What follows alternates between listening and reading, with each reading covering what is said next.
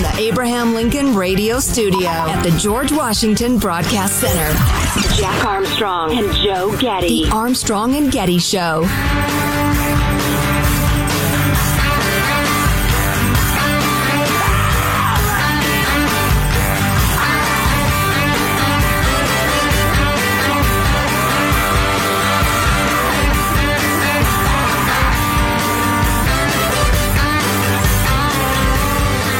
Flew to Austin, Texas for the week. He's visiting a friend. It's his first ever solo trip. I never went on a solo trip as a kid, but a buddy of his moved to Texas, like so many are doing from California. And uh, so we thought we'd send him out there to visit. And I went to the airport yesterday. I got there 90 minutes early, which is unlike me, but I got there 90 minutes and barely made the flight, running as fast as we could, almost the last person on the plane. Really? 90 minutes, yeah. I've never seen anything like that. And uh, apparently was that way uh, talking to uh, the other mom on the other end in Austin. It's just the travel thing is out of control. I don't know if just everybody's decided that's it after a year ago, but I got to go somewhere or what. I'm- I can't stay here another minute. So was it ginormous uh, lines at security? Uh, all everything, everything was. Uh, a part, part of it might be the customer service thing. Maybe they're also having problems with the whole we don't have enough employees. You know, like we were talking last week about restaurants. Customer services at restaurants is is the worst I've ever seen in my life. Um, uh, got another wrong order over the weekend. It's just it's. I've had more wrong orders or things not show up um, for food than I've ever had in my life. So everybody's struggling with uh, not enough employees, and then you know, customers get on. But anyway, so there's some of that going on at the airport, I think, and then security was just insane. But um, uh, people are the hotel I stayed at over Fourth of July. I'd never experienced this in my life. If you went to get on the elevator in the lobby, you had to stand in line for a good couple of minutes before you could get on the elevator. I've never stood on line for an elevator in my life, and you had to every single time you got on the elevator. Well, unless there's some sort of slacker elevator operator, old timey style, it's, it's just got to be sheer numbers of humans, right? I, I guess, but just everything is so dang crowded. Traffic where I live, I don't know if it's this way around the country. Traffic is the worst of in the 25 years I've lived in the same area. Traffic is the worst it's ever been. wow. So I I think everybody's just like out and about and doing things because of uh, being locked down for so long. I guess. I guess that's what's going on. Yeah, I remember thinking, I probably said out loud. In fact, I did say out loud during uh, the height of the COVID uh, mess that there was some uh, demand that would be deferred. Uh-huh. Like, you know, th- some things that people would go ahead and buy later or do later. I didn't think travel would bounce back with a vengeance. Like, uh, people are traveling extra to make up for lost time. It would seem. Yeah, it would seem. By the way, I'll have to get to this later. An article that I came across. The COVID was the greatest transfer of wealth from small business to large businesses in the his- history of capitalism in that hundreds of thousands of small businesses had to be closed, many of which went out of business, while Target, Walmart, and Amazon set records because couldn't people couldn't buy their stuff anywhere but Walmart, Target, and Amazon. So they had record profits. But small businesses all across the country, many of them selling the same stuff, uh, weren't allowed to be open. And well, uh, they weren't essential according to the government. Right, so that that's pretty interesting. I'd never really thought about it that that clearly, but that's cle- that's absolutely what happened. And and uh, we said it at the time. They could not say, "Look, we'll keep everybody safe. We know how. We have the capabilities. Everybody's going to be fine." No, you're not essential according to bureaucrats. So close. There's your family fortune. There's your dreams. There's years of effort down the tubes. But that's your problem. Olympics. You should get a government job. Uh, I'm wearing a Hawaiian shirt today. You cannot see, uh, obviously, because we're on the radio. Uh, I rarely wear Hawaiian shirts, but I'm wearing a Hawaiian shirt because I think it's particularly interesting. I bought it at the CVS pharmacy for five dollars. Wow. Another in uh, years long series of, of bargain shirts you bought at grocery stores, Buying it- auto parts stores, wherever they're for sale. Buying at places where they don't normally sell clothes, and they just for some reason have some hanging around, and one is in my size, so I went ahead and bought it. So. It's uh, it's it's very restrained. It's it's tasteful. It's uh, dark brown with various earth tone shades. Five dollars. Well, you got your money's worth. I mean, if it falls apart at noon, you got your money's worth. That's true. I mean, if I found myself shirtless and somebody said, "I'll rent you a shirt for half a day for five dollars," I'd say, "Hell yeah, I'm in." So you, you've done well. anybody beat that for a new piece of clothing? Your freedom loving quote of the day. I was going to move on from Alexander Solzhenitsyn, but I was actually in the, the process of closing the tab when I came across uh, the tab on my browser when I came across this quote. Now, you may not know this about uh, Solzhenitsyn, but once he got out of the Gulag, he actually uh, uh, fled the Soviet Union and, and, traveled the West for a while. I don't re- recall the specific dates or anything, but then he, as a outsider, uh, much like de Tocqueville, he offered his comments. And uh, he said this, without any censorship in the West, fashionable trends of thought and ideas are carefully separated from those which are not fashionable. Nothing is forbidden, but what is not fashionable will hardly ever find its way into periodicals or books or be heard in colleges. Legally, your researchers are free, but they are conditioned by the fashion of the day. Hmm. How true is that? Yeah, no kidding. Uh, let's see. This is from, we'll just say Anonymous, who, uh, who said, uh, fan of your show. Love how you combine uh, interesting info with humor. There you uh, go. Want to tell you more about life in China. Between 2012 and 2019, I made several lengthy trips to China for business. While there, I established long-standing relationships that provided a window into everyday life for the Chinese professional middle class. Joe, you recently wondered how the Chinese populace would react if they really knew what it was like in the West. Many Chinese already do. Many of them have traveled to the U.S. and Europe or have family uh, that have done so. Many of the upper middle class send their children to college in Europe, UK, or the US. They've acquired a taste for American culture, although that's changing rapidly under Xi Jinping. Definitely sense more nationalism and tension during uh, toward the U.S. during my last trips there. Huh. Uh, this tension started before Trump, by the way. Oh, they mentioned uh, Chinese professional women love desperate housewives back in the day. Uh, they love Disney. Um, oh, this is the part I really wanted to get to. Uh, the Chinese also broadcast the international version of CNN in China. If you've never seen CNN International, it's even worse than the U.S. version. The Communist Party couldn't do a better job of producing anti-American propaganda than CNN already does. Wow, and we export that around the world to help the Chinese do their job of trying to win the PR war.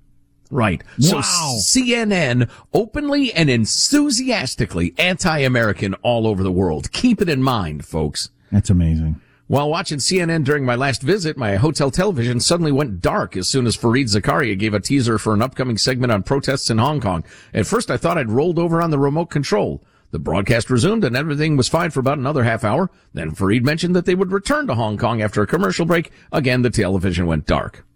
That's interesting, isn't it? Mm-hmm. Keep in mind, and you know what? I loathed CNN because of the crappy quality of their coverage, their, their one-sided propagandizing, their unctuous anchors, that Cuomo pile of filth and the rest of it. I, I'd forgotten about the whole CNN International being so anti-American. Thanks for the reminder. Boy, that's another another one of my. Has anybody ever done this before? Has there ever been an empire that doesn't control its borders? Has there ever been an empire that teaches its citizens to, to hate the, its own country?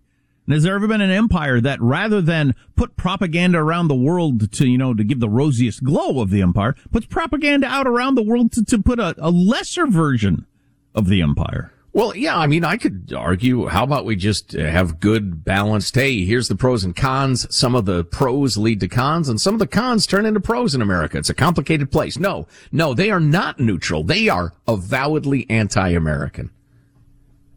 I wish there was something I could do within the bounds of ethics and the law to damage CNN. Uh, maybe just saying this is enough.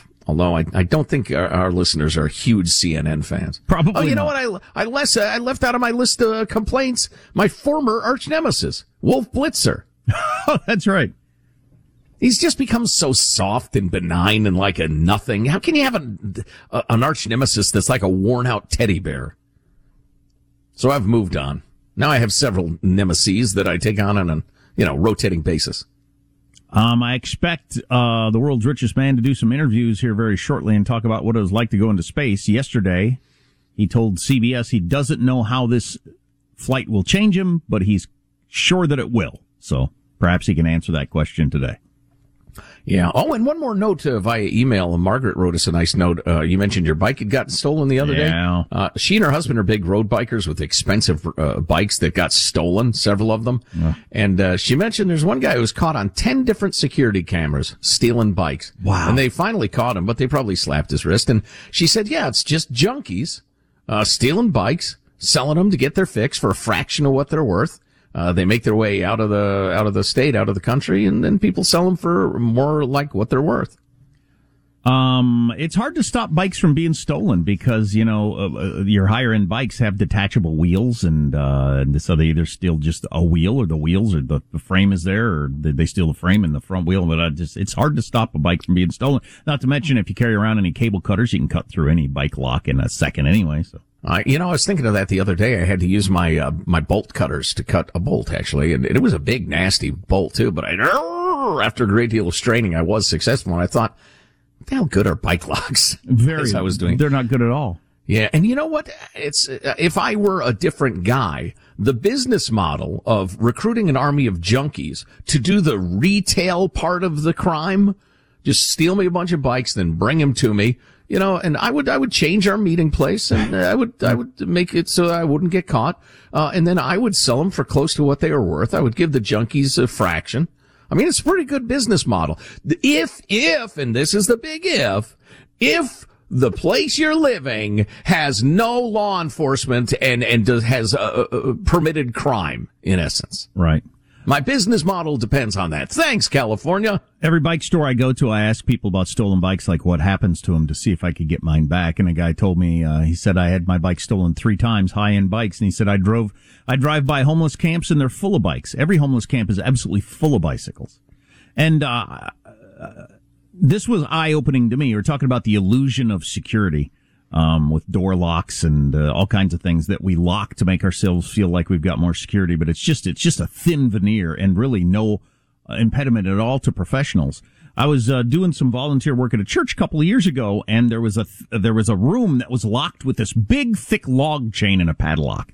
Nobody remembered what the combination was or who had the key or whatever. And I said, "Well, I'll go to the hardware store and get a uh, big bolt cutting thing." So I went to the hardware store and got a one of those big, heavy pair with the long handles.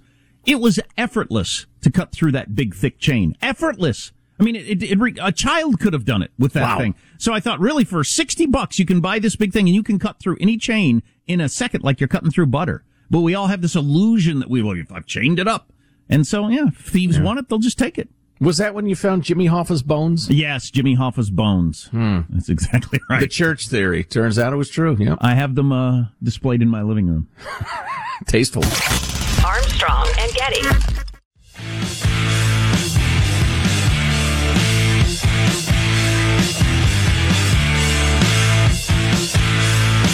I'm Jack Armstrong. He's Joe Getty. We're the Armstrong and Getty Show. Are you tired of gulping down the lying filth of the mainstream media? Yeah, we are too. We try to tell you the truth every single day. Gulping down lying filth.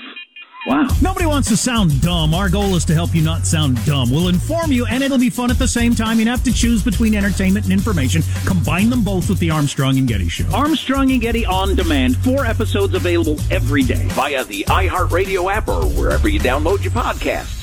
Twitter has announced that they're going to start taking down photos and videos that were posted without permission. Twitter will now ask you a series of questions when you're about to post an image to make sure it's yours to tweet. And they do it in a weird way. Before you post, Twitter is always asked what's happening, which is strange. I don't know how you're supposed to respond to that. I'm on Twitter. Nothing's happening, obviously, but then if you attach an image, now when you press tweet, it asks a follow-up question. It says, is everything in this post, including photos, suitable for public posting? If you say yes, it asks, have you considered keeping this thought to yourself? And then why tweet at all? Honestly, go ride a bike or something. Is this what 10-year-old you saw yourself doing when you grew up? And if you say, yes, I do want to tweet, it says, okay, fine. But when's the last time you showered? And then if you clear all those, you're ready to post. That's pretty funny. Everybody recognizes Twitter is awful. Yeah. Well, most people aren't on it, as we've pointed out many times. You know, one in three people around the world have never used the internet. A new UN report estimates. Lucky bastards. Lucky bastards. Non crazy, better informed less angry lucky bastards. That would be uh, almost 3 billion people that have never been on the internet. So you got 3 more billion people to completely warp and change the way they look at their lives. Boy, Mark Zuckerberg just got visibly aroused. You. Nobody wants that. Least of all, Mrs. Zuckerberg. Oh, what a mean spirited thing to say. ah, he ruined the world. He had it coming. he ruined the world. um, I was thinking about this the other day. How I was uh, riding my bike through this uh, major college campus, uh, the town that I live in. Me and my kids riding our bike through here.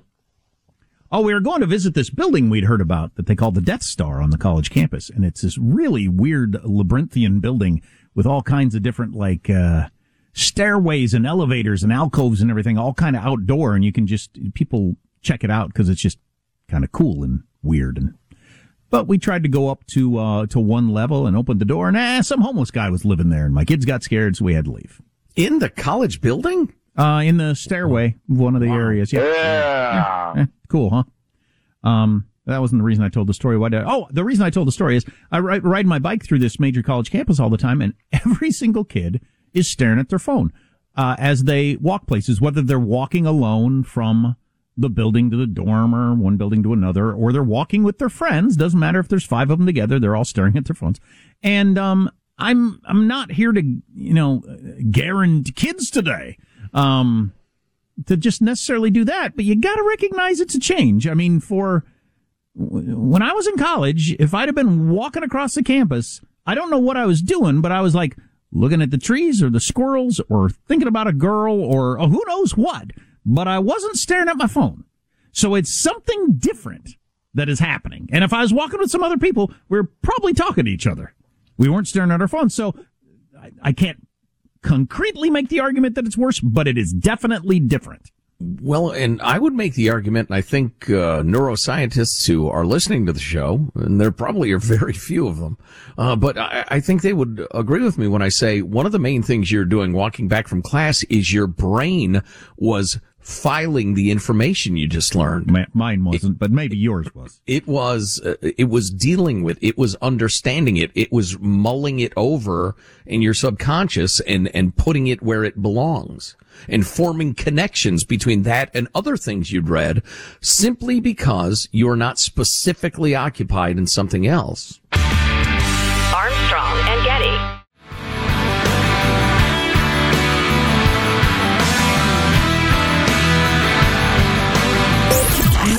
Jack Armstrong and Joe Getty. Here's Armstrong and Getty. So we got on the topic of presidential heights for some reason during the Armstrong and Getty show today. Well, yeah, I was fantasizing about uh, James Madison uh, returning from the dead and uh, hacking up people around the Capitol. And no, no Secret Service, you don't need to come see me. it's a spinning in the grave type reference. And, Oh, and we were talking about how, how physically diminutive James Madison was and how he probably wouldn't really get very far. Not only was he our shortest president at 5'4, James Madison was our lightest president. I now have the weights. So we went through the tallest presidents Lincoln, the tallest, then LBJ, then Trump. Those are your top three. Uh, your shortest presidents were uh, James Madison, Benjamin Harrison, Martin Van Buren, 5'4, 5'6, 5'6. But anyway, so they got the weights. I don't know how they came up with these. And also the BMIs based on the Oh. heights and weights. There you go. Everybody, I think, knows who's a fan of presidential history knows William Howard Taft was our biggest president. He was 332. He had a BMI of 42.3. That's a high BMI. Yeah, it is. I'm not real up on BMIs, but it's it's got to be. Anything over 29 is considered obese. Shut up. I know, and it's business. dumb. And to get down to not being obese, you have to be freaking skinny Yeah. on the BMI chart. So I'll leave the BMI alone then, but Um. Doesn't matter.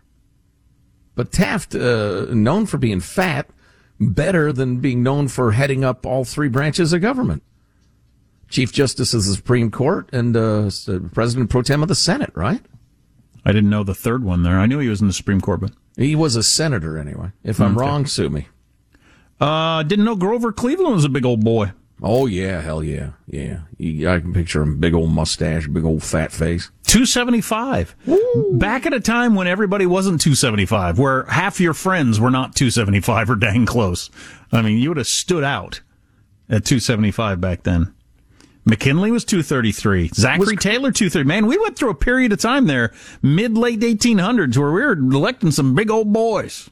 Now Zachary Taylor, I, I picture him being kind of thin faced, but he's a, he's a big boy, huh? He just didn't gain weight on his face, I guess.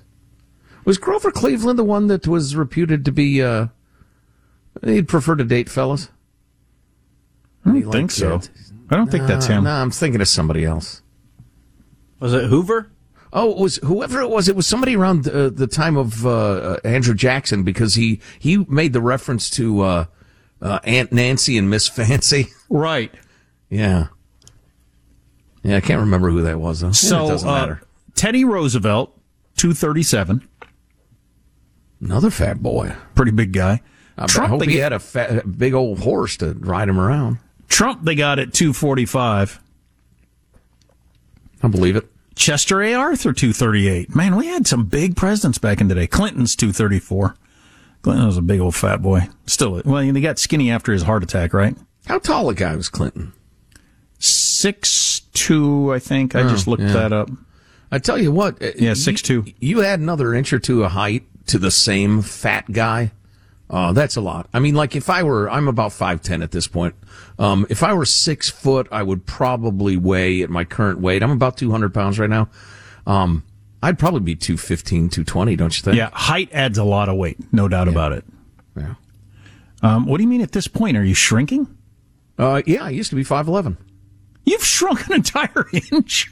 Well, That's not possible. Well, now remember, it can be a tenth of an inch, and you know you're no longer five eleven. But uh, no, it's it's uh, it's a significant amount. Yeah. Are you sure you haven't? I'm absolutely pretty positive. How I know exactly how much I've shrunk because I had myself laser measured for chemotherapy. Oh, that's right. Uh, and I had, uh, I'd been calling myself six one my whole life, but I was really six foot and three quarters. Ah, Um, hyperbole. So if I had any shoes on whatsoever, I was six one. But uh, I'm six foot and a quarter inch now, so I've lost a half an inch. Yeah, I've never been laser measured, so I, I couldn't tell you that. I just know for my entire life going to the doctor, they'd say five eleven, blah blah blah, and then uh, all of a sudden they started saying five ten. Huh. I said, wait a minute, I'm no James Madison over here. Let me see that thing. Yeah, Ground okay. down by life, is that it? Pretty much. Yeah, yeah. And you just uh, compressed. My vertebrae are compressed, and just my feet are flat, and my my hips are wore out. Is it gravity that just pulls us down? More or less, yeah, yeah. So if you like, if you hung upside down to sleep at night, would you get taller? Like a bat. Mm-hmm. I don't know. That's an interesting question. I've actually considered getting those. Uh, what do you call them? The tables that tip you back and you kind of hang upside downish. Inversion tables. To do what? Just to, to spend a certain amount of time a day on them. It's supposed to be good for your back, stretches uh-huh. out the muscles and takes pressure off the discs and stuff. How tall are you, Michael? Five eight. Five eight. Yeah. You'd tower over James Madison. Oh yeah. He'd be, look- he tried to look you in the eye, he'd be looking you in the nipples. Father of the Constitution. You'd walk up to him and do that whole thing of what's that on your shirt, and then hit him in the chin with your Oh. finger Oh. Because you're five eight and he's five four. Because that's what you do to people who are shorter than you, don't you know? Yeah, I would, Victimize them. I would love to be taller. You would? Yeah. How do you think that would have affected your life if you were taller?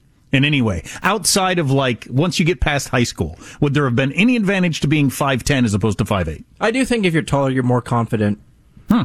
That could be. Plus, the percentage of women who will not date a man shorter Yes. than them is significant. Five eight's tall enough though. There aren't that many dames out there taller than five eight. Well, maybe uh, Michael's dreamed of dating giantesses. I think you're being dismissive of his pain. I don't appreciate it. giantesses. ah, boy. Um, uh, I'll, st- uh, I'll, I'll wrap I wish. Donald J. Trump, LBJ, or Abe Lincoln were here to whoop your ass. Our slimmest presidents by BMI, which the, the, that part about BMI is it does combine height and weight. Um, John F. Kennedy was only at 22.6 at 182 pounds because he was over six foot tall. That's interesting. He was also uh, ill with quite a few maladies. Barack Obama, thin 180. TJ. Obama! Thomas Jefferson. Chase no slaves around. I'll keep the weight off. He's 181. Oh boy, always with the slaves. Uh, uh, you got to get to Link. I got to believe Lincoln his height because he was thin as a beanpole. Lincoln at 6'4", 185. That's a thin dude. Yeah. Uh, Coolidge Light, 166. William Henry Harrison, 162. You get down to these weights in the modern world, you don't know any dudes who are 160 in the modern not, world. Not many. No. No, indeed. Coolidge 160s, Harrison 160s, Franklin Pierce in the 160s, John Tyler in the 160s. Andrew Jackson, who was a badass, was 154. Ain't the size of the dog in the fight, Jack. Right? Dot, No. dot, dot. And the lightest was the shortest. James Madison. I could have wrestled him in high school because I was small myself. 122. Wow. That's a You little child? fella. That is a little fella. You could just put him in your pocket and carry him around and ask him questions about the Commerce Clause or whatever you want to do. I'm pretty certain I was that big as a 12 year old. Really? Yeah. Yeah. Oh, I wrestled say? at I wrestled at 103 as a freshman in high school. 117 I think as a sophomore. Wow. And then uh, I think my junior year I was like 120. Yeah. I know. I was uh, very very slim.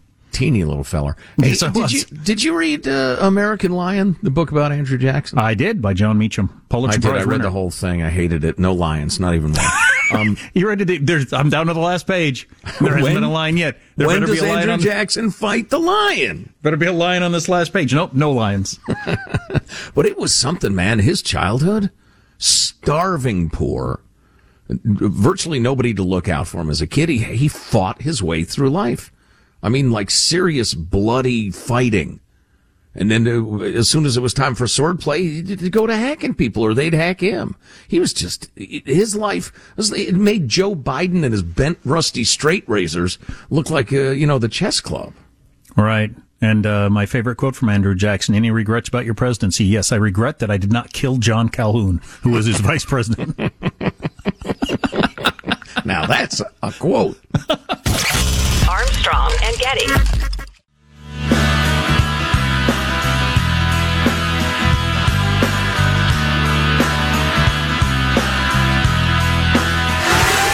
Jack Armstrong and Joe Getty. The Armstrong and Getty Show.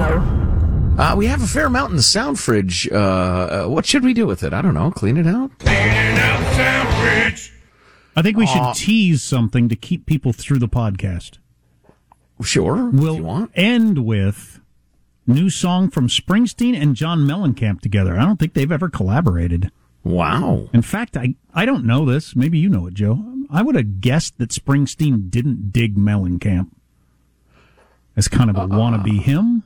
I would have guessed, but I don't uh-huh. know. I don't know that. I don't. That's an interesting thought. Never considered that. The guy who actually really turned me on to Bruce Springsteen in my youth was also a big John Mellencamp fan Okay. at the time. Johnny Cougar at the time. That's right. Ridiculous. And he hated that stage name. Hey guys, in an interview, uh, Springsteen said he really likes Mellencamp. So Okay. Well, Yeah. then, see, I made a horrible assumption. We'll But play there's a li- lot to like. We'll play a little of that song from the uh, the old couple of old men coming up here in a little bit. Yeah. First, uh, this is an odd story. Is it self-explanatory, uh, Michael? Clip number four. yeah, I, th- I think so. All right. Let's play it. Pop the hood, caught a squirrel red handed right down here, snacking on these wires. They told me that because they the wires were chewed so close to the firewall, they had no option but to replace the entire wiring harness in the truck. It went from oil based to soybean based. Well, it is great for the environment, so great, of course, that animals are attracted to that soybean based insulation. So they chew through it. Wow. So automotive wiring is now the the, the uh, insulation is soybean based. How long has it been that way? Wow. It's Do you know? most, mostly new cars, but I guess it's for environmental reasons. Well, I've had problems with rodents anyway. Well, that's a squirrel, right? That's squirrel's a rodent.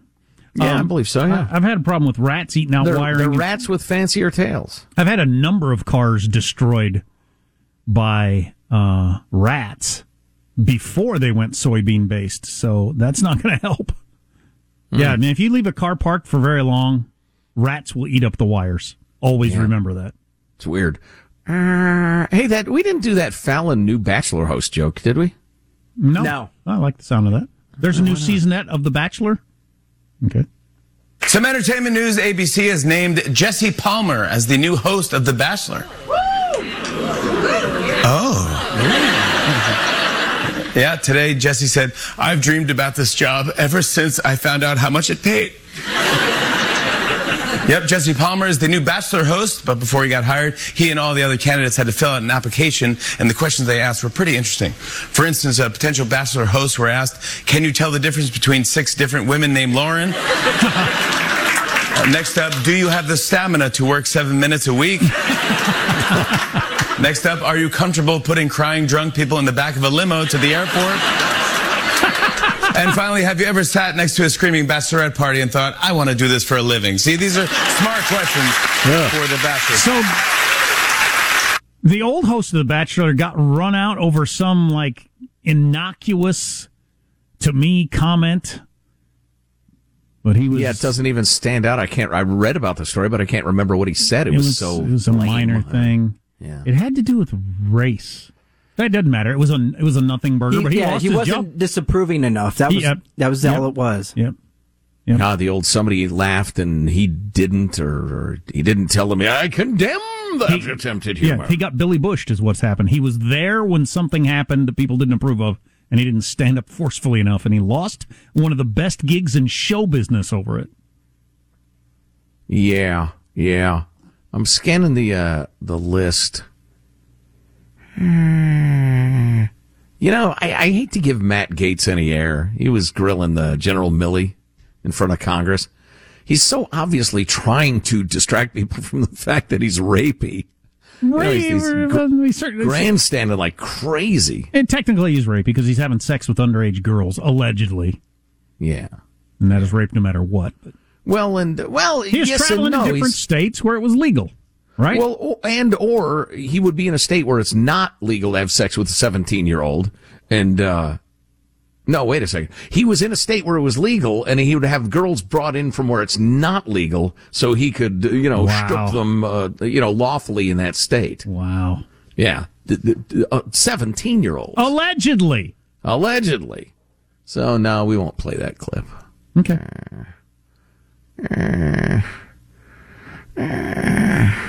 Um, That's a heck of a noise. Do you have restless What anal else? syndrome?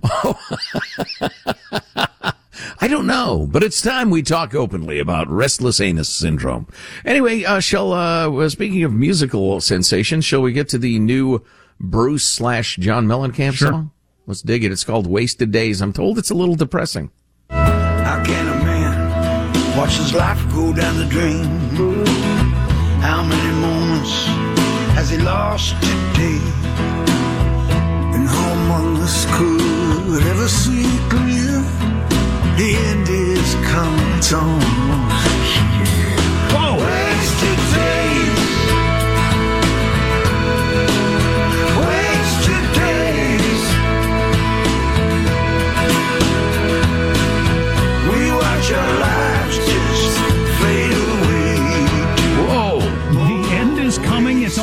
here from a couple of old men. A hot new genre, dying old guy rock.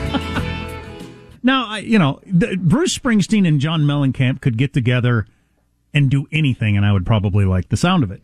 Um, but geez, what's with the lyrics? If you heard two old guys saying that sort of stuff sitting on the porch, like if my dad and a friend of his were sitting on the porch saying, "Oh, you can see the end; it's almost here. The wasted days." I think, wow, geez, cheer up. Wow. Yeah, make the most of these. Uh, coming up, we'll play an excerpt from One Foot in the Grave by Mick Jagger and Charlie Watt. What's that? By Mick Jagger. Too late. Yikes. Then we've got uh, "What's the point of this?" from Don Henley. Another good song. I've wasted my entire life by Bob Seger. Um, another giant hit from Who's an Aging Star. Can't have one pop into my head. They all age. Yeah, Bob Seger's a good one. Um, Fleetwood Mac out with uh, My Health is Failing Me. That's another good hit. I can hear the hot breath. Here, you don't hear hot breath. I can smell the hot breath of the Grim Reaper. By, I don't know, insert the recording artist of your choice. Yeah, I wish I could think of more old aging rockers just to, to continue the gag going. But you got to make sure they're still about Paul Right. McCartney. I was going to say Tom Petty could be. He's dead. Yeah. Paul McCartney with "I'm in Constant Pain." That's his new hit. Jesus, that's too much now. Well, so, so you was, suck. So was John Boo! Mellencamp saying, "I can see the end. It's almost here." What the hell is that? Depressing. He had a song on his last album. It was a great tune, but it was the same vibe of everything I try to do now comes to nothing. I was just like, dude. And then I Try, compared it. try bird watching. And then I compared it, and it's just, you know, this is probably true for a lot of old people. I compared it to John Prine, one of my musical heroes, on unfortunately died of COVID last year, but he is an old man too, and he just put out an album about, you know, how much fun he was having as an old guy and the things he plans to do in heaven when he dies, which is just a fantastic. When I get to heaven, I'm going to smoke a cigarette that's nine miles long. I mean, he just, it, was- it was like up tempo and, and he's still enjoying himself. And then you got the John Mellencamp, Bruce Springsteen. Life's almost over. What's the point? I can see the end. I wasted my days. Yeah. All of them were. So is that just the two sides of the coin of being old? You might go one way, you might go the other. Maybe you feel different ways, different days. I don't know. I'm not that old yet, so thank God. Yeah, there's probably some of that. And I'm just finding this really depressing.